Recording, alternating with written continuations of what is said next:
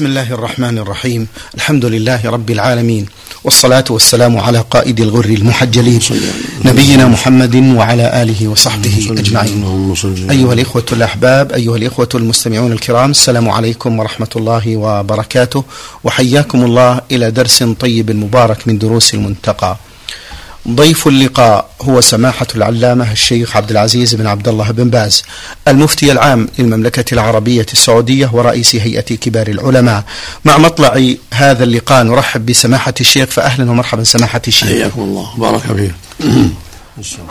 قال المؤلف رحمه الله باب مسح الرأس كله وصفته وما جاء في مسح بعضه.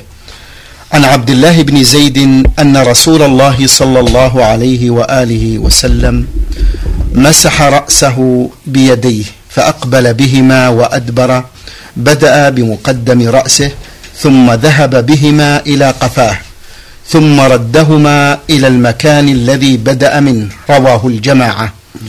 وعن الربيع بنت معوذ أن رسول الله صلى الله عليه وسلم توضأ عندها ومسح برأسه فمسح الرأس كله من فرق الشعر كل ناحية لمنصب الشعر. لا يحرك لا يحرك الشعر عن هيئته. رواه أحمد وأبو داود. وفي لفظ مسح برأسه مرتين بدأ بمؤخره ثم بمقدمه وبأذنيه كلتيهما ظهورهما وبطونهما. رواه أبو داود والترمذي وقال حديث حسن. وعن أنس قال رأيت رسول الله صلى الله عليه وآله وسلم يتوضأ وعليه عمامة قطرية فأدخل يده من تحت العمامة فمسح بمقدم رأسه ولم ينقض العمامة. رواه أبو داود. بسم الله الرحمن الرحيم. الحمد لله وصلى الله وسلم على رسول الله. وعلى آله وأصحابه من اهتدى بهداه. أما بعد فهذه الأحاديث في مسألة الرأس. المسح على الرأس فرض من فروض الوضوء وهو الفرض الثالث. الفرض الأول الوجه والفرض الثاني اليدين والفرض الثالث مسح الرأس والأذنين. يقول الله جل وعلا يا أيها الذين آمنوا إذا قمتم إلى الصلاة فاغسلوا وجوهكم ويدكم المرافق وامسحوا برؤوسكم وأرجلكم من الكعبين. كان النبي صلى الله عليه وسلم إذا توضأ غسل وجهه ثم يديه مع المرفقين ثم يمسح رأسه مع أذنيه ثم يصل رجليه وهذا فرض عند الجميع. هو الواجب مسح الأذنين مع الرأس كما كان يفعل عليه الصلاة والسلام فإن كان يمسح أذنيه مع راسه مر مسحة واحدة كما في حديث عبد الله بن زيد. فإنه بدأ بمقدم رأسه حتى ذهب بهما إلى قفاه يعني يديه ثم ردهما إلى المكان الذي بدأ منه. وجاء في حديث عثمان وغيره وابن عباس والربيع وغيره المسح على الأذنين. فالسنه بل الواجب على المتوضي أن يمسح رأسه مع أذنيه بعد غسل وجهه ويديه.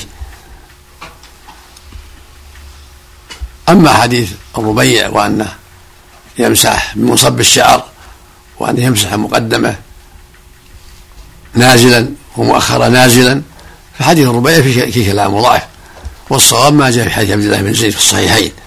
أنه بادى بمقدم رأسه حتى ذهب بهما إلى قفاه ثم ردهما إلى المكان الذي بدأ منه. هذا هو المشروع هذا هو الأفضل. وإن مسح المقدم منصب الرأس والمؤخر كذلك أو على أي كيفية أجزاء المقصود مسح الرأس على أي أي كيفية فعل أجزاء لكن كونه يمسحه كما قال جاء بحديث عبد الله بن زيد هو الأفضل. يبدأ بمقدمه مارا بيديه إلى مؤخره. ثم يرده ما المكان الذي بدأ منه. هذا هو الأفضل. نعم. حفظكم الله سماحة الشيخ ما كيفية الإقبال والإدبار في المسح؟ يبدأ المقدمة مارا بيديه إلى قفاه. هذا الإقبال. الإدبار بكفيه والإقبال أن يردهما إلى الذي بدأ منه. أدبر بهما إذا بدأ بالمقدم ثم ذهب بهما إلى قفاه. ثم ردهما هذا مقبلا بهما نعم. حفظكم الله سماحة والواجب مسحة واحدة فقط. على أي كيفية صارت سواء بدأ بالمقدم أو بالمؤخر أو بالوسط. المقصود أن يمسحه لقوله تعالى وامسحوا برؤوسكم لكن كونه يبدأ بالمقدم إلى قفاه ثم يرده ما كان بدا منه هذا هو الأفضل لما ثبت في حديث عبد الله بن زيد وغيره في الصحيحين. نعم. وبالنسبة للحنة الذي تضعه المرأة على رأسها تمسح عليه تمسح على تقول عائشة كنا نمسح على الضمادات مكان رأسها من حنة أو غيره تمسح عليه. ولا ولا يضر. سماحة الشيخ يختلف الحكم في شعر الرأس بين الغسل من الحدث الأكبر والوضوء؟ لا يختلف. إذا عم في الماء أكفى لكن نقض في أو أفضل في الحيض خاصة. وإلا في الجنابة يكفي يكون يمر الماء على رأسه مثل ما كان النبي صلى الله عليه وسلم يفيض الماء على رأسه. وسألته أم سلمة قالت إني أشد شعر رأسي فغسل أنقضه غسل الجنابة. قال إنما يكفيك أن تحتي عليه ثلاث آه ثم تطهرين فالجنابة أسهل. وإن وام الحيض فالنقض أفضل. وإن لم تنقض أجزاء. نعم. ما الحكم؟ وهكذا النفاس. نعم. أحسن الله إليكم يا شيخ. ما الحكم لو مسح بيد واحدة؟ هل يجزي يا شيخ؟ يجزي نعم. ولو بيد واحد. لكن الأفضل باليدين. باليدين. نعم. وحدود الرأس ما هي يا شيخ؟ من مقدم الرأس إلى منابت الشعر حجر من أسفله. أما الرقبة لا تمسح. يمسح منابت الشعر فقط ما على منابت الشعر من الرأس. من مقدمه إلى مؤخره ومن مؤخره إلى مقدمه. حفظكم الله. سماحة الشيخ حفظكم الله المشهور عند الفقهاء أن شعر الرأس لا يمسح إلا مرة واحدة خلافا لباقي الأعضاء لكن حديث الربيع دل على أنه مسح مرتين. هل هناك ضعف؟ هذا ما هم ما هم مسحتين بل, بل أراد مرتين يعني من جهة مقدمة ومؤخرة. نعم مرة ذهب بيديه إلى قفاه ومرة ذهب بهما إلى وجهه يعني إلى منصب الشعر. إيه. ولكن هذه الربيع ضعيف. هذه ضعيف الصواب حديث عبد الله بن زيد. نعم. أحسن الله إليكم وغفر لنا ولكم. آه قال المؤلف رحمه الله باب باب هل يسن تكرار مسح الرأس أم لا. عن أبي حية قال رأيت عليا رضي الله عنه توضأ فغسل كفيه حتى أنقاهما ثم مضمض ثلاثا واستنشق ثلاثا وغسل وجهه ثلاثا وذراعيه ثلاثا ومسح برأسه مرة ثم غسل قدميه إلى الكعبين ثم قال أحببت أن أريكم كيف كان طهور رسول الله صلى الله عليه وسلم رواه الترمذي وصححه. وعن ابن عباس أنه رأى رسول الله صلى الله عليه وآله وسلم يتوضأ فذكر الحديث كله ثلاثا ثلاثا. قال ومسح برأسه وأذنيه مسحة واحدة. رواه أحمد وأبو داود. ولأبي داود عن عثمان رضي الله عنه أنه توضأ مثل ذلك وقال هكذا رأيت رسول الله صلى الله عليه وسلم يتوضأ. وهذا هو السنة. مسحة مسحة واحدة. الأعضاء كلها ثلاثة ثلاثة هذا هو الأفضل. وإن غسل كل عضو مرة أو مرتين أجزاء أو بعضها مرتين وبعضها ثلاثا أو بعضها مرتين وبعضها واحدة أجزاء لكن الأفضل ثلاثا ثلاثة إلا الرأس. لأن يمسحه مسحة واحدة. أما ما جاء في بعض الروايات أنه مسح رأسه ثلاثا فهو حديث ضعيف. الصواب أنه مسح الرأس والأذنين مرة واحدة. أما الوجه واليدان والقدمان فالأفضل فيها ثلاثة ثلاثة. نعم. من ترك مسحهما بحجة أن الله لم يذكر الأذنين في سورة المائدة يا شيخ؟ لا يجب مسحهما لأنهما من الرأس. الأذنان من الرأس مسح النبي عليهما مع الرأس وهما من الرأس. فلا بد من مسحهما نعم. وبالنسبة للوضوء من ترك المسح على الأذنين ما حكم وضوء غير صحيح. غير صحيح. نعم. نود يا سماحة الشيخ أن نتعرف على الصفة الصحيحة لمسح الأذنين. يمر بيده على رأسه بعد من مقدمة إلى قفاه ثم يردهما إلى ما بدأ منه. هذا هو الأفضل. وإن بدأ من وسط الرأس مؤخرا ثم مقدمة فلا بأس. وإن بدأ بمؤخرا ثم ذهب بيديه إلى مقدمة فلا بأس. هذا مواسع لكن السنة والأفضل أن يبدأ بالمقدم ثم يمر بيديه على الرأس كله إلى مؤخره ثم يردهما المكان الذي بدأ منه. هذا هو الثابت في الصحيحين من حديث عبد الله بن زيد بن عاصم الأنصاري. أحسن الله إليكم سماحة الشيخ. استحب بعض العلماء أن يأخذ المتوضي ماء جديد للأذنين. هل له دليل سماحة الشيخ؟ الصواب لا يمسحان بماء الرأس. لا يؤخذ له ماء جديد. الصواب أنهما يمسحان بماء الرأس كما فعل النبي صلى الله عليه وسلم. نعم. حفظكم الله. ما معنى قول الشارح يا شيخ رجاله رجال الصحيح؟ يعني مخرج له في الصحيح إما البخاري وإما مسلم. إذا قال رجال رجال الصحيح يعني أن البخاري أو مسلم قد خرج لهؤلاء الرجال. نعم. أيضا عند بعض العلم يعني يلتبس آه، فما يقول سماحتكم عند بعض المؤلف عن بعض المؤلفين إذا أورد حديثا قال على شرط الشيخين يعني البخاري ومسلم. هل يقطع بصحة الحديث يا سماحة الشيخ؟ نعم.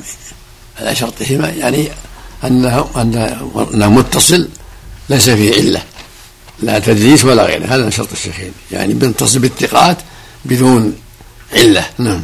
نخ... أخيرا ما رأيكم في كتاب المستدرك على الصحيحين يا شيخ؟ المستدرك فيه أغلاط فيه أوهام المؤلف رحمه الله فيه أوهام كثيرة نعم. أحسن الله إليكم. قال المؤلف رحمه الله باب في أن الأذنين من الرأس وأنهما يمسحان بمائه. قد سبق ذلك في حديث ابن عباس ولابن ماجه من غير وجه عن النبي صلى الله عليه وآله وسلم قال الأذنان من الرأس. وعن الصنابحي أن النبي صلى الله عليه وآله وسلم قال إذا توضأ العبد المؤمن فتمضمض خرجت الخطايا من فيه وذكر الحديث وفيه إذا مسح برأسه خرجت الخطايا من رأسه حتى تخرج من أذنيه. رواه مالك والنسائي وابن ماجه. فقوله تخرج من أذنيه إذا مسح رأسه دليل على أن الأذنين داخلتان في مسماه ومن جملته. الأذنان من الرأس. فإذا غسل مسح رأسه غسل خرج الخطايا مع الماء من عند أذنيه. وهكذا غسل وجهه وهكذا إلى آخره. المقصود أن الوضوء كفارة للسيئات كما في حديث عثمان. إذا توضأ كما أمره الله غفر له. اللفظ الآخر ثم صلى ركعتين لا يحدث بما غفر الله له. فالوضوء من أسباب المغفرة والسلام من الخطايا سواء كانت خطايا وجه أو يد أو رأس أو فم أو رجل. وهذا وعد وعد بالمغفرة. يرجى للمؤمن حصوله إن لم يمنعه معنى وهو, وهو فعل الكبائر. الكبائر يمنع من حصول هذه الفضائل. قال تعالى إن تجتنبوا كبائر ما تنهون نكفر عنكم سيئاتكم. فشرط سبحانه اجتناب الكبائر في تكبير السيئات الصغائر. وقال عليه الصلاة والسلام الصلوات الخمس والجمعة إلى الجمعة ورمضان, إلى رمضان كفارات لما بينهن إذا اجتنب الكبائر. فالواجب على المؤمن والواجب على المؤمنة الحذر من السيئات. فإن فعل السيئات من أسباب حرمان المغفرة ولا سيما كبائر الذنوب وهي المعاصي العظيمة التي جاء فيها الوعيد بالنار أو بالغضب أو ما أشبه ذلك. وهكذا ما جاء جاء الوعيد بنفي الإيمان عن صاحبه. أو أنه ليس منا. أو أن الرسول بريء منه.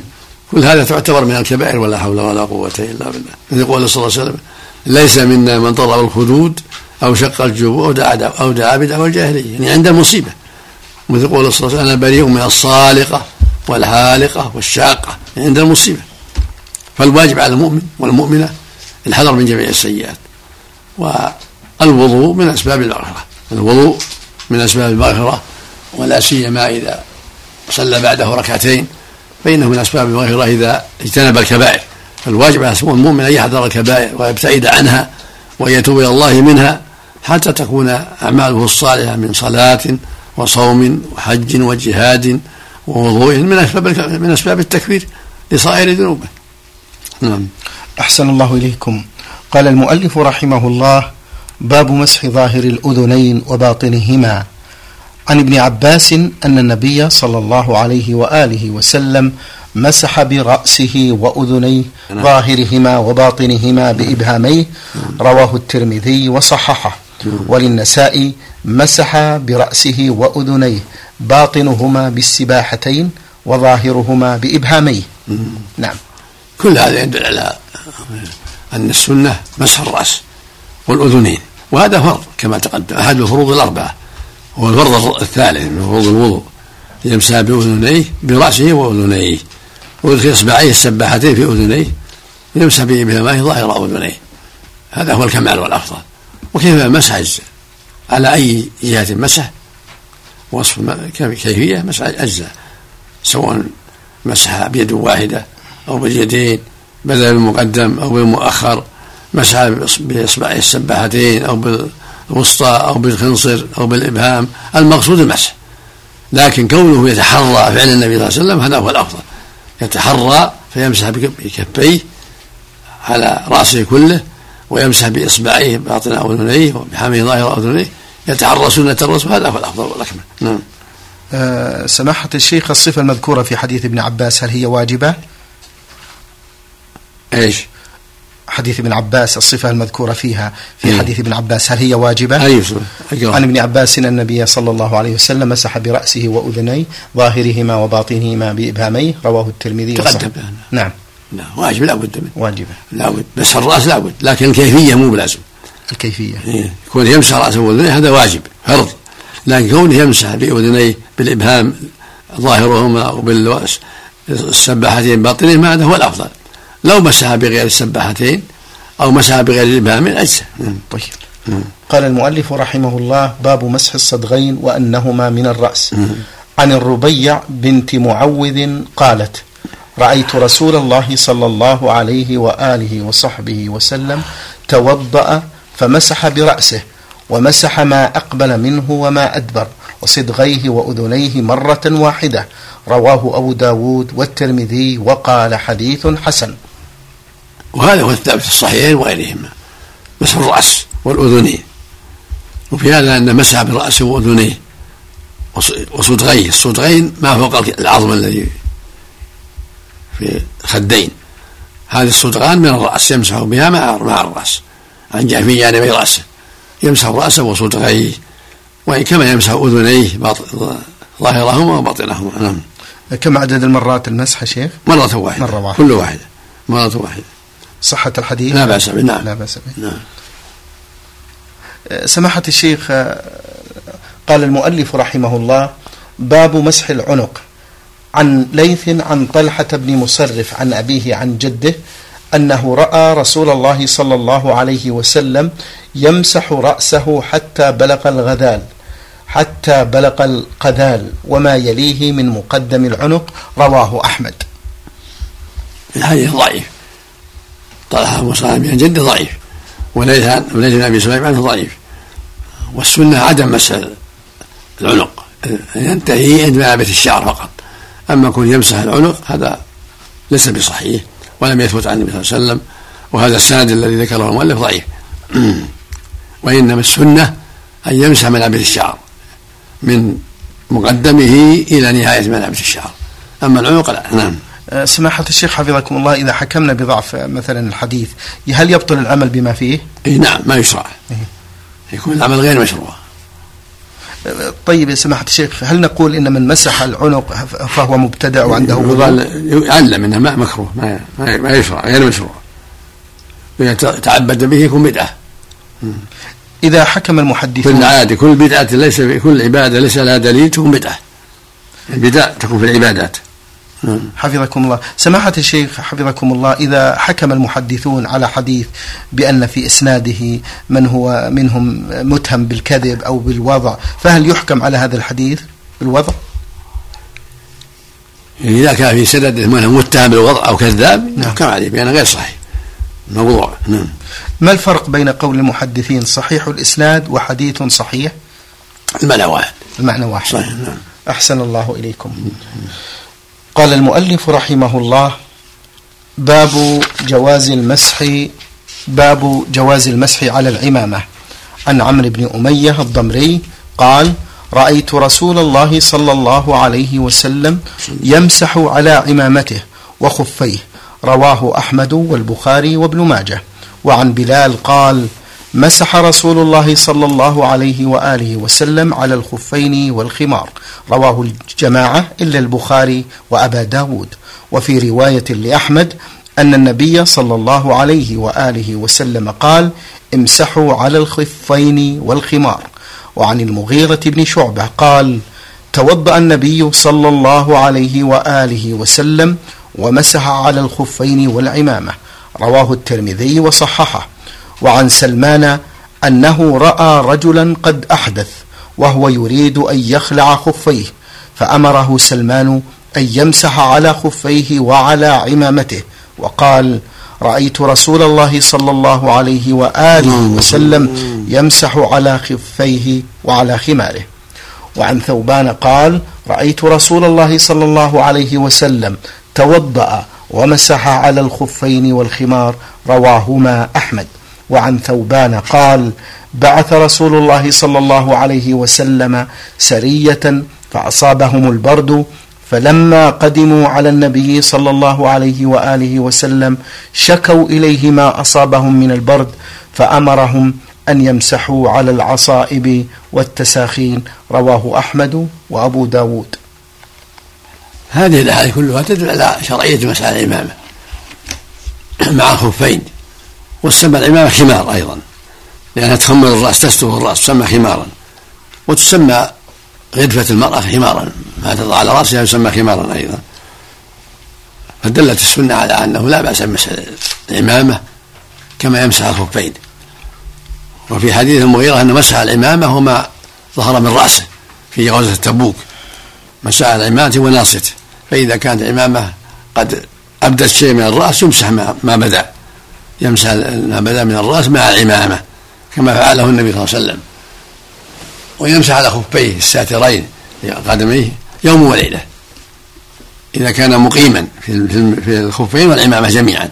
وإن كان مسافرا مسح ثلاثة أيام بلياليها الرجل والمرأة. إذا كان المرأة خفين كذلك لا عليها خمار قد حوته على رأسها ويشق نزعه تمسح عليه إذا لبسته على طهارة. فالرجل يمسح العمامة التي لبسها على طهارة محنكة والمرأة تلبس تمسح الخمار الذي لبسته مضبوطا على رأسها محنكا لأن في مزعه مشقة. إذا كانت لبسته على طهارة كالخفين. سماحة الشيخ هل المسح على الإمامة وقت كالخفين؟ كالخفين سواء. سواء. في, في الإقامة من يوم وليلة وفي السفر ثلاثة أيام بلياليها. نعم. في قوله تعالى سماحة الشيخ وأرجلكم إلى الكعبين قراءتان بكسر اللام والفتح ما توجيه القراءتين؟ النصب على عطف على الوجوه. اغسلوا وجوهكم وأيديكم وأرجلكم يعني غسل. والجر قيل للمجاورة لما جاورت الرؤوس جرت.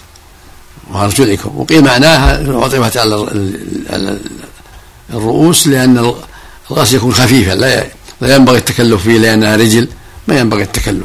والصواب أنها تغسل لا بد من غسلهما. والصواب قراءتها بالفتح عطفها على الوجوه لأن الرسول صلى الله عليه وسلم كان يغسل قدميه ولم يحفظ عنه ولا مرة واحدة أنه مسح. والرسول صلى الله عليه وسلم فعله يفسر لنا القرآن.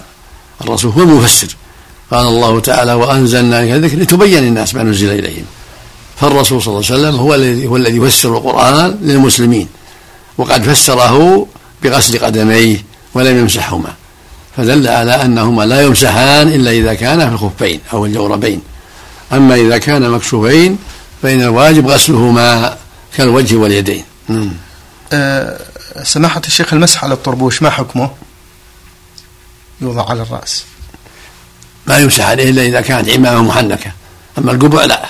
القبع. والطاقية ما يمسح عليه. نعم أحسن الله إليك يا شيخ. باب مسح ما يظهر من الرأس غالبا مع العمامة عن المغيرة بن شعبة أن النبي صلى الله عليه وسلم توضأ فمسح بناصيته وعلى العمامة والخفين متفق عليه.